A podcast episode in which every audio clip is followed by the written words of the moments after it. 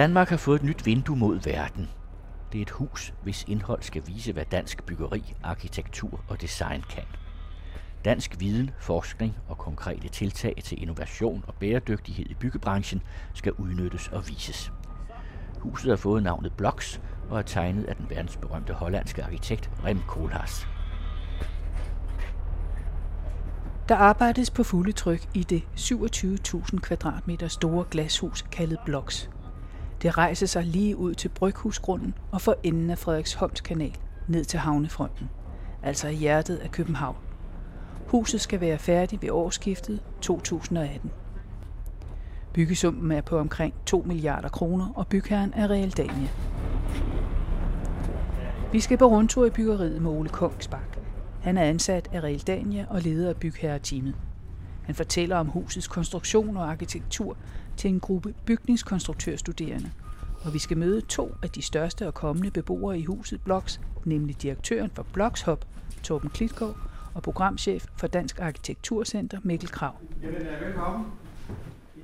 De fortæller om byggeriet set i det bæredygtige lys og om de kommende aktiviteter i Københavns nye glashus ved Havnefronten. Øh, jeg hedder Ole Kongsbak og er leder af bygherreteamet. Jeg er ansat i Realdania. Og jeg har ansvaret, kan vi sige, på vegne af bygherren for, at øh, vi får opført det her byggeri. Jeg ved ikke, om I kender til Blocks, hvad det er for noget. Ellers får I lige en lynhurtig introduktion til det her. Det er et øh, multifunktionelt øh, byggeri, og med multifunktionelt øh, menes, at det indeholder rigtig mange forskellige funktioner. Og sådan lige fra toppen og nedad i byggeriet, øverst op har vi boliger, 22 lejligheder. De næste to etager er kontorarealer. Og så er der Dansk Arkitekturcenter, som er byggeriets kan man sige, hovedlejer. Og Dansk Arkitekturcenter er en virksomhed, som har en bred vifte af aktiviteter, hvor, hvor udstilling er en stor en.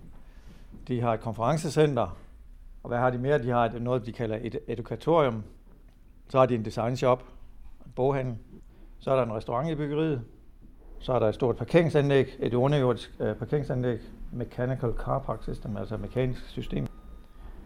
Så er der en integreret legeplads herude på pladsen, som ligesom fanger ind i byggeriet. Der er noget af legepladsen, der faktisk er inde i byggeriet. Et arkitektonisk træk ved, øh, eller anslag, det er, at man med den måde byggeriet er anlagt på, forsøger at skabe en, en umiddelbar og, og fornuftig og forståelig forbindelse mellem øh, byen og havnen. Men ellers så synes jeg, at vi skal ud og kigge os rundt. Jeg vil gerne have, at I tager en gul vest på, alle sammen, og jeg regner med, at I har sikkerhedsudstyr med. Ja. Det er noget med, at vi skulle på tur klokken 4.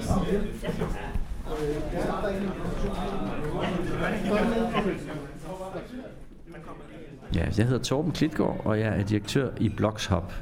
Og Blocks-Hub er et nyt kontormiljø for alle aktører i Danmark, men også internationalt, der har bæredygtig byudvikling som en del af sin forretning eller som sit fulde forretningsgrundlag. Nu sidder vi her i nogle smukke gamle lokaler, men om et øjeblik, inden for et år, så skal I flytte over på den anden side af, af den lille sti, der er her. Hvad er det for en hus, og hvad er det for nogle rammer, I får? Vi får nogle fantastiske nye rammer, synes vi jo selvfølgelig selv. Vi skal ikke kun flytte, fordi vi bliver faktisk her i Fæstningsmaterialgård, hvor du og jeg sidder nu. Så vi udvider, så at sige, med, med den nye bygning, der står færdig om et, et lille års tid. Øh, Blocks Hub er øh, et, øh, en forening, vi stiftede i 2016, hvor øh, Realdania, Københavns Kommune og øh, Erhvervsministeriet står bag som, som det, man på nudansk kalder founding partners, altså har været med til at stifte ideen og stifte foreningen. Og så må jeg jo spørge, hvorfor gør man det? Det gør man, fordi man siger, at det giver god mening at samle fysisk de aktører, de private virksomheder, de forskningsinstitutioner, de øh, personer og virksomheder, der i forvejen studerende herunder, som har øh, byudvikling som, øh, som et fokus. Og vi er jo kendt i Danmark øh, gennem mange, mange år for at have leveret nogle øh, fantastiske designløsninger, arkitekturløsninger, byrumsløsninger, bygninger, alt sammen noget, der, der passer ind til en bæredygtig udvikling af, af byerne. Og så ved vi jo, at globaliseringen øh, har, har betydet, og ikke mindst urbaniseringen har betydet, at der er markeder derude, som er interessant for de danske virksomheder. Nu er bæredygtighed et af de øh, hovedtemaer, som man efterhånden snakker om i alle vegne i byggeriet. Er vi gode til det? at have et vindue ud til på det, det område? Ja, det synes jeg, vi er. Øh, og man kan sige, hele Blockshop-projektet her, øh, og det, at vi laver en forening, er, at vi så at sige rækker ud til alle aktører i Danmark selvfølgelig, men også øh, internationale virksomheder, som jeg nævnte før, for at, at komme med øh, på den vogn, der hedder, hvordan kan vi bedst muligt vise, at vi er gode, når vi snakker om at lave øh, løsninger til udviklingen af byerne. Fordi byerne er jo en af de helt, helt store trækkræfter, igen globalt. Vi ved, at øh, byerne i dag samlet set har en befolkningsgruppering på cirka 3,5 milliarder, hvis vi kigger på kloden som sådan.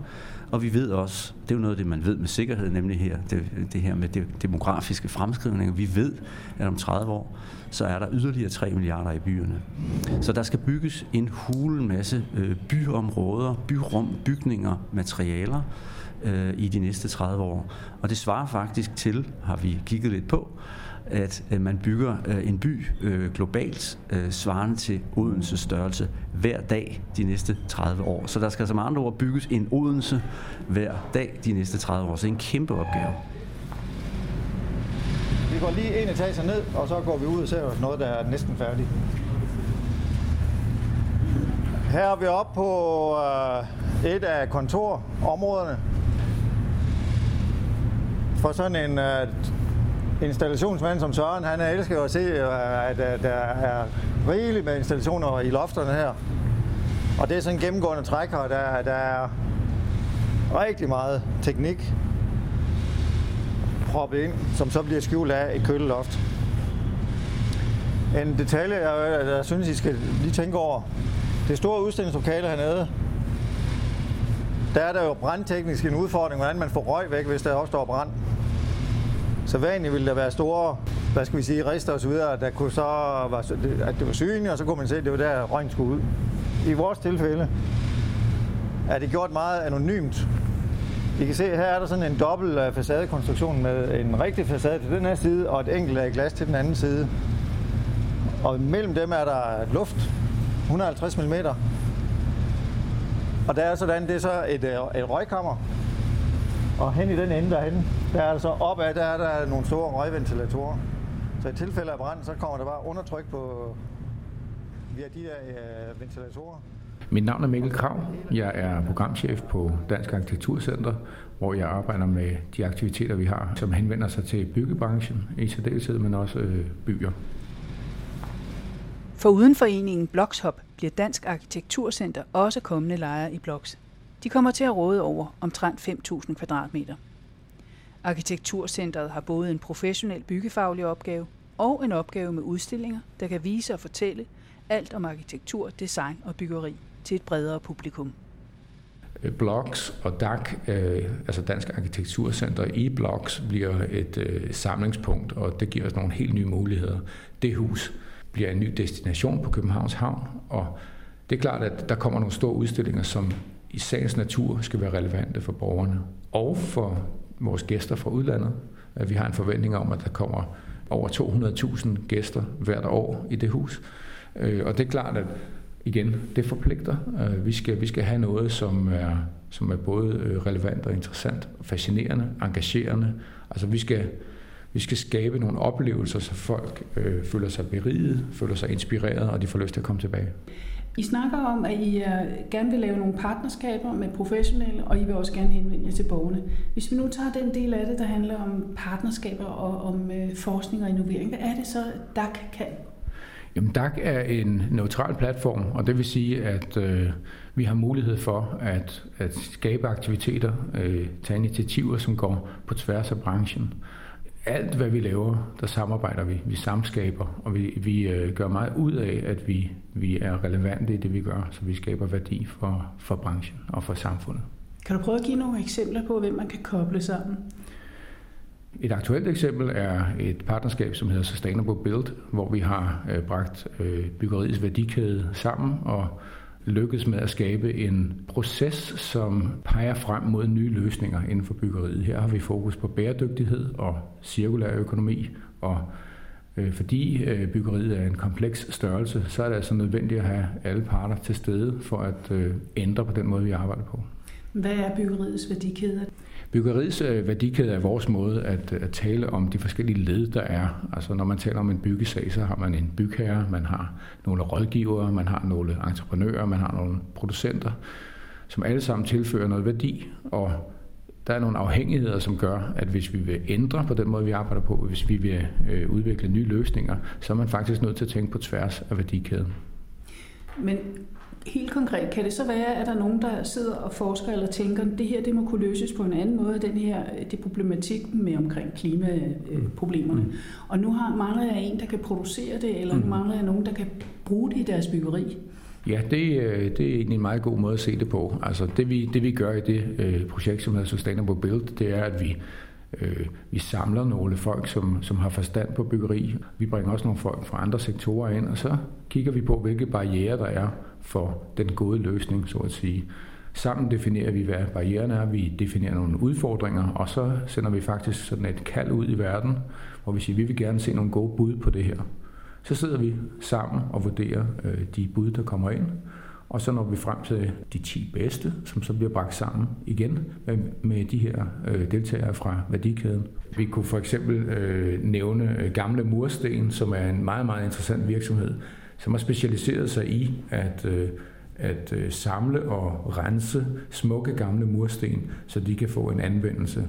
Og ved at, ved at øh, bringe den her innovatør sammen med en række andre parter, jamen så har du lige pludselig arkitekterne begynder at bruge det her. Vi har Pension Danmark, som er en pensionskasse, som begynder at se det her som en interessant løsning. Og så kommer tingene jo lige pludselig til at ske ude i virkeligheden. Så, så dem, der har øh, de gamle mursten, de havde haft lidt svært ved at finde ud af, hvor skulle de henvende sig? Hvad gør vi? Ja, altså det er klart, at der er, en, der er noget proces inde i det her. Altså, hvordan renser man egentlig gamle mursten? Hvordan håndterer man logistikken i det? Og, og det har gamle mursten altså løst, den, den knude, og ovenikøbet så ansætter de øh, folk, for eksempel øh, flygtninge, som derved får et arbejde, og det er en helt igennem bæredygtig forretning. Der er nogle udfordringer i, i den der del af branchen, hvor man har brugt betonmørtel, og det vil sige, at man kan lige pludselig ikke genbruge mursten. Det vil sige, at vi har et andet niveau, hvor vi så siger, når vi så går ud og bygger, jamen så vil vi faktisk gerne bruge kalkmørtel, så vi kan genbruge murstenene i fremtiden. Så har vi en virksomhed, der hedder Kalk, som kommer ind med i virkeligheden gamle teknikker, som nu får et nyt liv i bæredygtig arkitektur. Det er almindeligt anerkendt, at hvis vi skal bevare vores klode, så vi fortsat kan trække vejret, er det nødvendigt at tænke bæredygtigt, ikke mindst i byggebranchen, der er den største enkelstående forurener, vi har her i Danmark. Torben Klitgaard, direktør for Blokshop, tror på, at de traditioner, vi har, kan bruges til forbedringer. Øh, faktisk er det sådan, at vi i Danmark med alle de forskellige øh, bæredygtige løsninger, vi har vist både på vind og energi og klimaområdet i det hele taget, jamen, så har vi kunne påvise en udvikling, hvor bruttonationalproduktet, altså øh, Danmarks samlede vækst, er steget i en periode, samtidig med, at CO2-udslippet faktisk er blevet reduceret. Og øh, selvom der selvfølgelig stadigvæk er lang vej, så er vi stolte af den statistik, og vi tror på, at danske øh, designere, danske arkitekter, danske materialeproducenter kan bidrage til det i, i meget stor stil. Blockshop, som jo er et mødested, en forening, øh, det bliver et, øh, et nyt kontormiljø for virksomheder, øh, store og små. Det er meget, meget nemt at komme ind og blive medlem. Vi, vi vil kræve, at man er medlem, men som lille virksomhed, som startup virksomhed, som lille design virksomhed, det kan være en arkitekttegnstue, det kan være en designvirksomhed, men det kan også være mange af de her små startup techs, altså IT-virksomheder, der, der, der starter op og hvor København jo i særdeleshed, men også Danmark i, i, i øh, generelt, har et, øh, en, en meget stor øh, styrkeposition. Vi er super, super gode til at afle uh, øh, tech-startups, og det er noget af det, som vi også vil, vil bygge videre på. Så vil vi også meget gerne tiltrække store virksomheder øh, på tværs af, af felterne arkitektur, design og byggeri og, og IT. Det er de fire overordnede felter, vi gerne vil, vil krydsbefrugte, så at sige. Så vi vil skabe et øh, mødested, hvor nogle virksomheder har valgt at flytte ind fordi det bliver deres kontor. enten fuldtid eller øh, flex. Og være et miljø, hvor der sker noget udveksling? Der sker udveksling hele tiden, så alle er jo samlet her, så det er sådan set hele værdikæden rundt om aktørerne, der byder ind på byudvikling. Altså det er byudviklingens samlede felt, kan man sige, og alle de forskellige aktører. Ikke bare traditionelle aktører som arkitekter, designer, entreprenører, ingeniører og driftsvirksomheder osv., osv., men det er også antropologer, det er IT-virksomheder, det er konsulenter, der ved noget om byudvikling, øh, det er datavirksomheder, som kan samle data ind på nye og spændende måder. En by kan man sige, det er et øh, overført betydning, men en by skaber jo masser af data, og det er der meget fokus på i de her år, hvor vi har nye muligheder for at indsamle de data. Kan du komme med et eksempel på, hvad man kunne tænke sig, der blev udviklet, eller som, hvor der var nogen, der sad ved siden af hinanden og havde glæde af det? Jo, det kunne jeg sagtens. Jeg, jeg, lige herude ved siden af, hvor du og jeg sidder nu, der har vi det, vi kalder Copenhagen Street Lab. Det er faktisk et, ja, det er et engelsk udtryk, men det går på, at vi i stigende grad har øh, så at sige, laboratorier i det åbne byrum. Der øh, er der sat en masse teknologi op, sådan så det samler øh, og hele tiden overvåger de, den adfærd, der er i et bylokale. Det vil selvfølgelig sige de biler, der kører der, de cyklister, der kører der, de mennesker, der går der. Ikke sådan, at vi skal overvåge i negativ forstand, men sådan, så vi kan registrere, hvad er det for en trafikform, hvad er det for en type øh, adfærd, øh, der er i det her byrum. De data, jamen de kan jo indsamles på en nem måde via teknologien, via sensorteknologien nu om dagen. Har man opstillet sådan nogle et sted? Dem har man opstillet øh, i forsøg, på forsøgsbasis her i, øh, i øh, Vestervoldgade, her i, i øh, hjertet af København. Faktisk er der en, en ring, der hedder Vestervoldgade, Rådhuspladsen, hos Andersens Boulevard, og så her, hvor du og jeg sidder, øh, hvor man øh, løbende registrerer øh, den trafik, der er.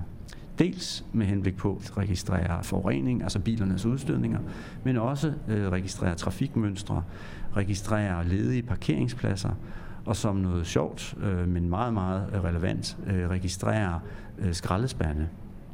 Det er sådan, at man med små sensorer kan øh, installere dem i undersiden af et låg på en skraldespand, og så kan sensoren fortælle, om skraldespanden er fyldt eller ikke fyldt den information, den går til den bil, hvor i der sidder en chauffør, altså i renovationsbilen, og så kan han eller hun se, om man skal stoppe op. Der er ingen grund til at stoppe op, hvis skraldespanden den er tømt. Så kører man selvfølgelig bare videre. Og på den måde, så kan man så at sige komme, komme nemmere komme rundt. Og mange begge små princippet gælder jo her, for hvis du ganger det op med alle de ture, der køres hver dag, hele året rundt i 20 år, jamen så giver det et ændret trafikmønster, og det sparer selvfølgelig også på, på CO2-udslippet. Men nu nævner du også trafikken omkring for eksempel H.C. Andersens Boulevard, en af de mest befærdede steder i København. Øh, hvis man måler CO2-udslippet der, så vil man jo også gerne på længere sigt have, at der er nogle politikere, der hører det, og simpelthen er i stand til at sige, jamen så sker der noget, så skal vi lave handlinger. Jamen enig, og det skal det jo gerne føre frem til. Man kan sige, det jeg taler om lige nu, det er jo typisk set, hvad er det for nogle informationer, der fører frem til beslutningstagerne. Så alt andet lige, så er det her jo et eksempel på, at vi i fremtiden har mulighed for at tage nogle fornuftige beslutninger på et meget bedre grundlag. Her kan I se øh, kan man sige, den samlede kompleksitet af installationer over loft for eksempel. Det er sådan nogenlunde det, I ser her. Og der er de håndværkerne lige nok kommet så langt, at de er klar til at montere køleelementer. Det her byggeri har køling i lofterne.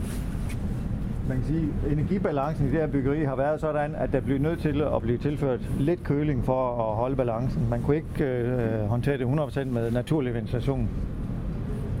Som udgangspunkt er det jo ikke særlig bæredygtigt at lave køling. Det koster energi. Vi, det her projekt er så koblet på uh, Københavns uh, fjernkølingsanlæg, som er delvis bæredygtigt. Man kan sige, det at lave et byggeri i ren glas har jo indbygget også nogle udfordringer i forhold til, øh, til bæredygtigt. Det er problematisk at holde energien, der kommer fra solen ude, der er også en energi øh, indenfra og ud. Der er måske lidt nemmere at håndtere i virkeligheden med, med høj øh, U-værdi osv.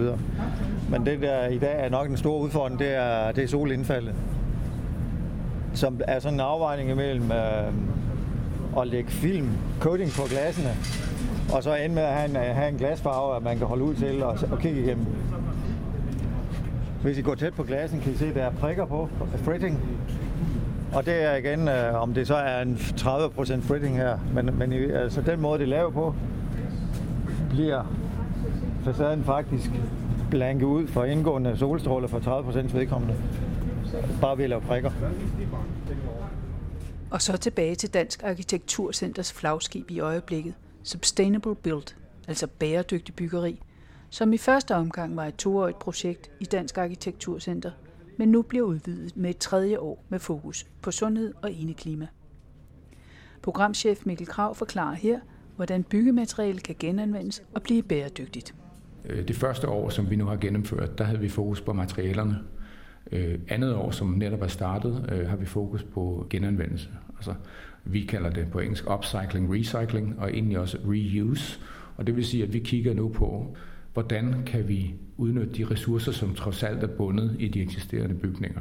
Helt konkret, ja, helt aktuelt, har vi en udstilling, der hedder Wasteland, som Anders Lennager har, har øh, skabt sammen med Dansk Arkitekturcenter.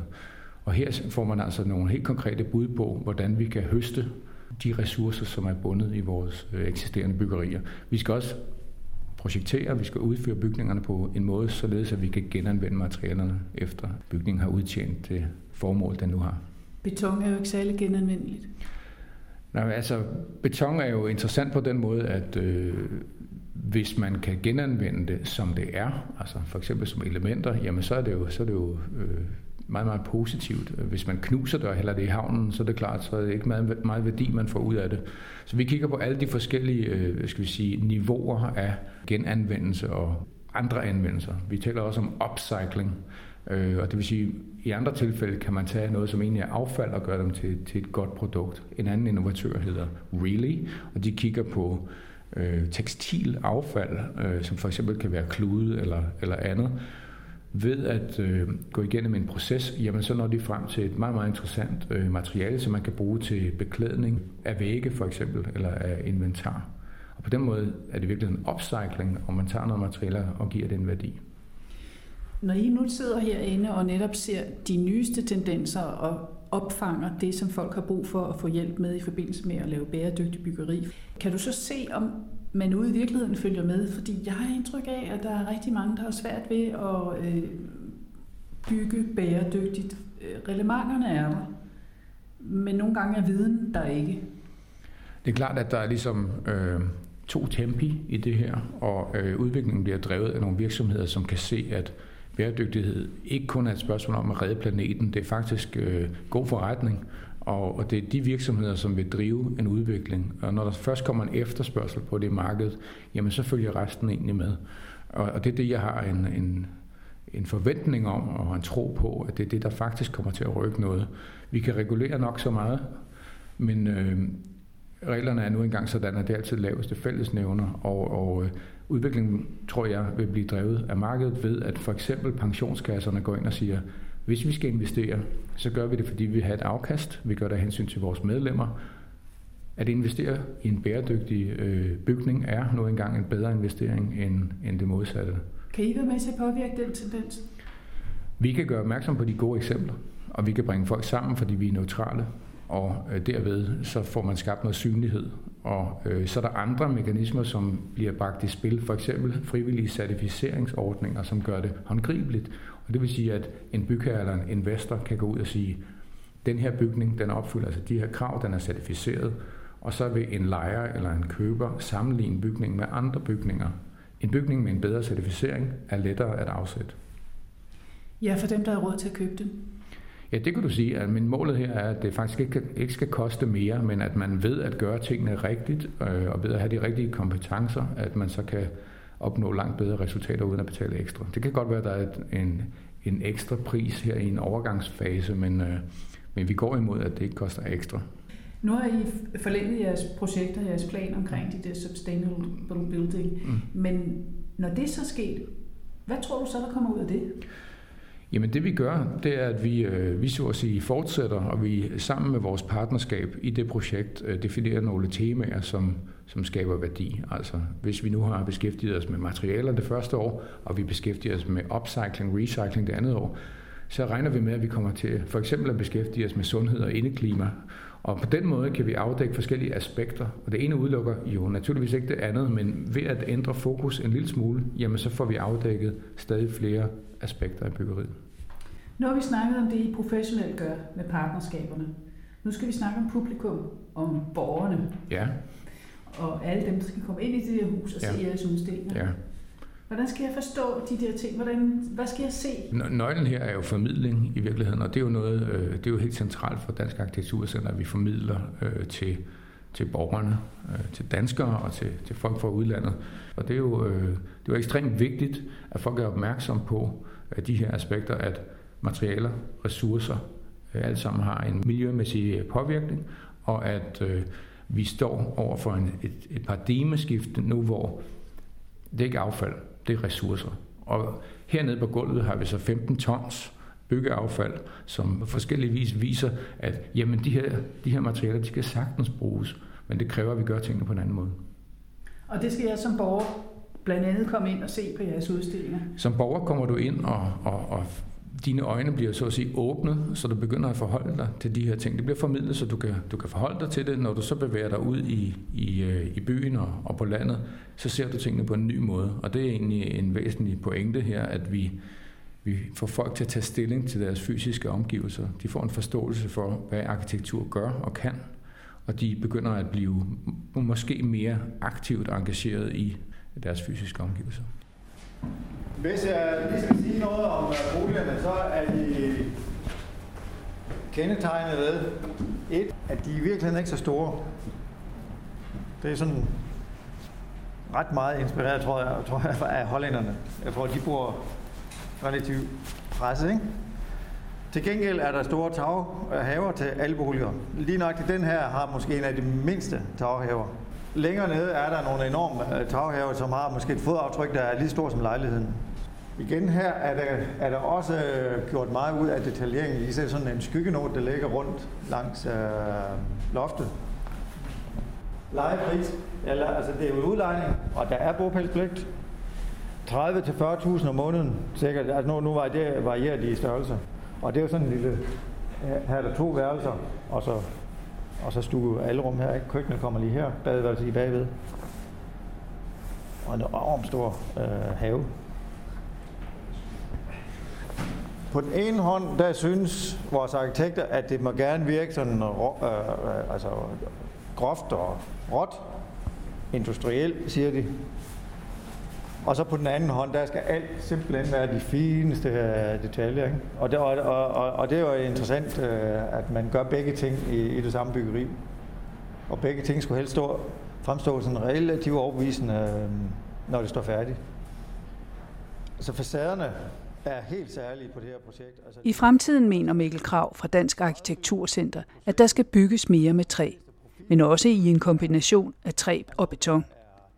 Dyrkningen af træet er der retningslinjer for, så det ikke belaster miljøet.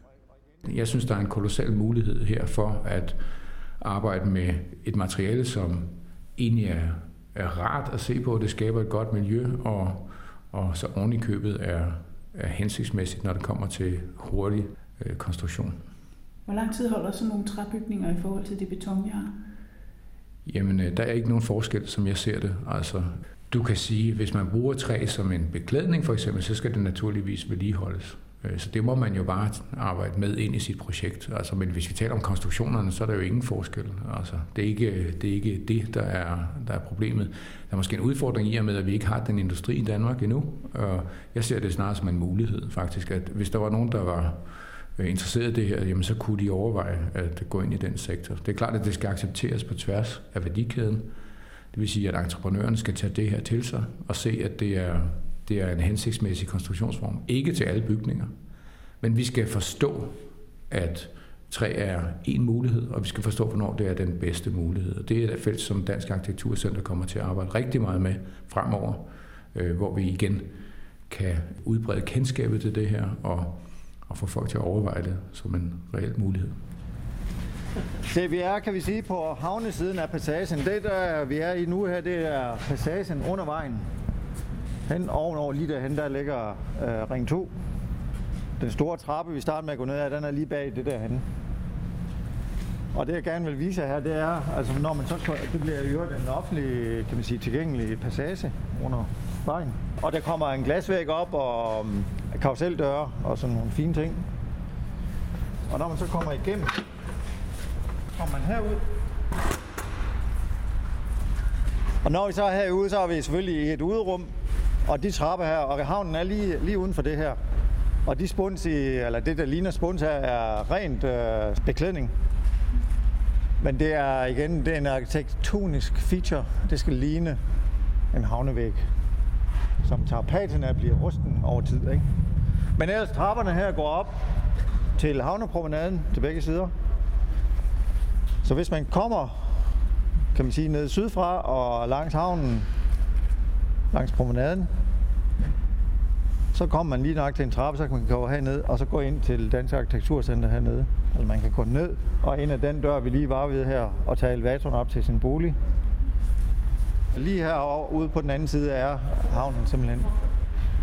Den nederste del af fitnesscenteret er det, vi lige kigger op på. I Torben Klitgaard, direktør for Blokshop, får det sidste ord. Bæredygtighed øh, er ikke noget, man bare køber til, fordi man gerne vil øh, vifte med et flag og sige, at man er god. Bæredygtighed betaler sig. Så simpelt er det. Vi bygger en øh, bro også over havnen. En cykelbro. Der er en gang- og cykelbro. Som kommer til at få et navn lige om lidt. Vi kalder den Lille Langebro, den ligger lige ved siden af. Og den er vi lige begyndt at lave fundamenter, eller lave spuns til den første fundament. Og det er en bro, som skal være færdig i sommernatten. Bloks indvis i foråret 2018, men endnu kan man ikke afsløre, hvad den første udstilling kommer til at handle om.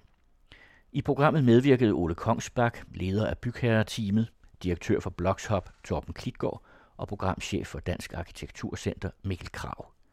På vores hjemmeside er der links til flere oplysninger om både Bloks, Blokshop og Dansk Arkitekturcenter. Anne Eggen havde tilrettelagt.